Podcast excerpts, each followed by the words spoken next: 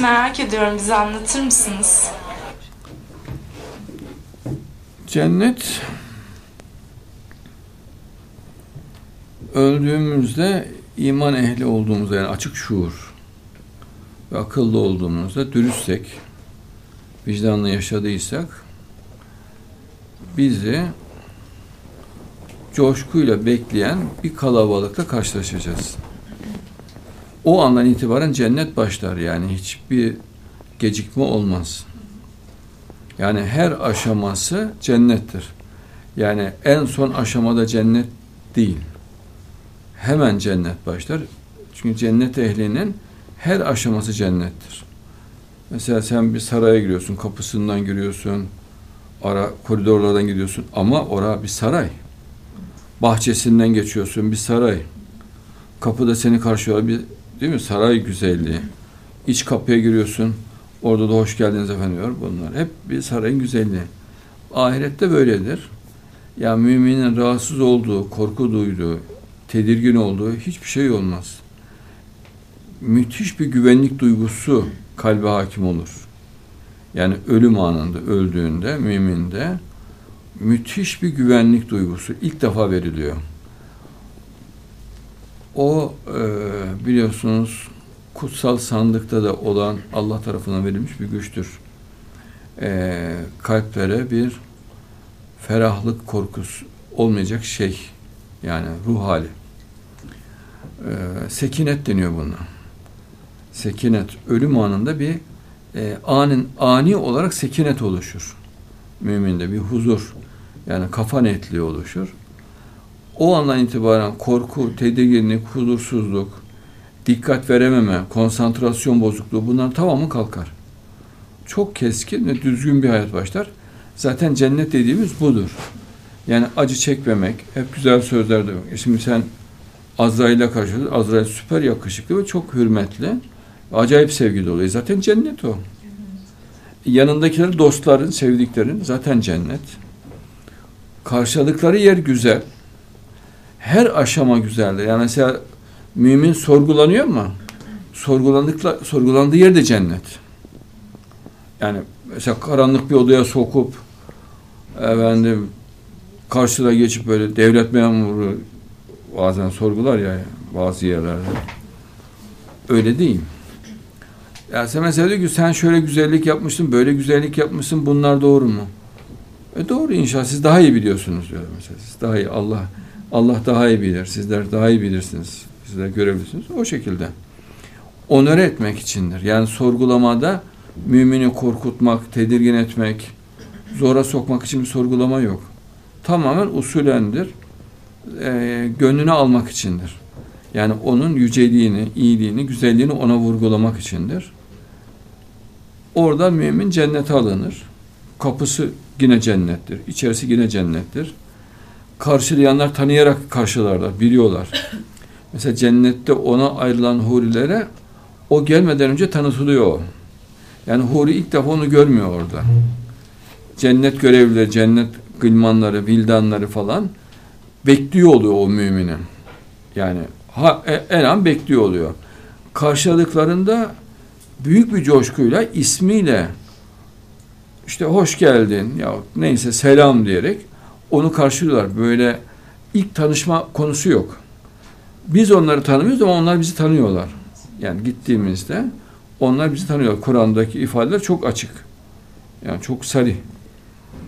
Ee, cennet ortamına gelindiğinde müminin aklı hep Allah'ta olur.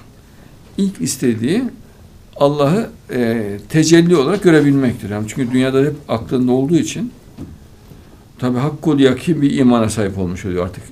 Yani imanının sınanması kalkıyor. İman oturmuş oluyor. Hakkul yakin. Zaten ayette ölüm anına hakkul yakin deniyor. Nedir? En yüksek iman derecesi. Hakkul yakin. Bak en yüksek iman derecesinin ismine ölüm deniyor. Hakkul yakin. Ee, hakkul yakine ulaşmış oluyor yani en yüksek iman derecesine yani kesin iman netleşiyor çünkü hepsini görüyor yani öldüğünü de görüyor. Şimdi ölme kelimesi orada onun için ürkütücü olmuyor. Yani ölme kelimesi anlamını kaybediyor. Ölmenin dirilme, uyanma olduğunu görüyor. Yani normalde ölme başka türlü anlaşılıyor biliyorsunuz. Halbuki o ölümden dirilme olduğunu anlıyor orada. Yani orada ölüyken dirildiğini anlıyor. Yani asıl rüya gibi bir hayattan dirildiğini anlamış oluyor. Ee, ilk istenen şey yemek içme değildir. Allah'ı görme ister müminler. İlk talepleri budur. Onun için ilk tecelli olacak olan Allah'tır. Yani Allah'ın tecellisidir. Ee, dün de anlattım. Allah tecelli edeceği vakit cennetteki bütün ağaçlar, kuşlar, her şeyde ani bir hareketlenme oluyor. Ağaçların yapraklarında, dallarında, kuşlar mesela uçuşmaya başlıyorlar. Yani bir sevinç şeyi meydana geliyor. Orada Allah ismiyle şahsa tecelli edip konuşmaya başlıyor. Ama e, kısa bir boyut değişikliği oluyor o anda. Onu tarif edemiyor fukaha. Yani o tarif edilecek gibi değil diyorlar. Bir mekan boyut değişikliği oluyor. Yani en boy algısı ve zaman algısı değişiyor. Ee, şimdi ölümde de bu değişiyor ama orada da değişiyor. Tarif etmeye mecbur değiliz zaten. An, anlamamız da neyi anlıyoruz ki onu anlayalım yani. Değil mi? Sonsuzluğu anlayamıyoruz. Yani birçok şeyi anlayamıyoruz. Yani mesela anı anlayamıyoruz. An. Başka boyutları Başka boyutları anlayamıyor. Onu da anlayamayız. Yani çözmek için de uğraşmayız zaten. Çok hoşumuza gidecek. Allah'la konuşacağız. Ya Rabbi seni çok seviyorum.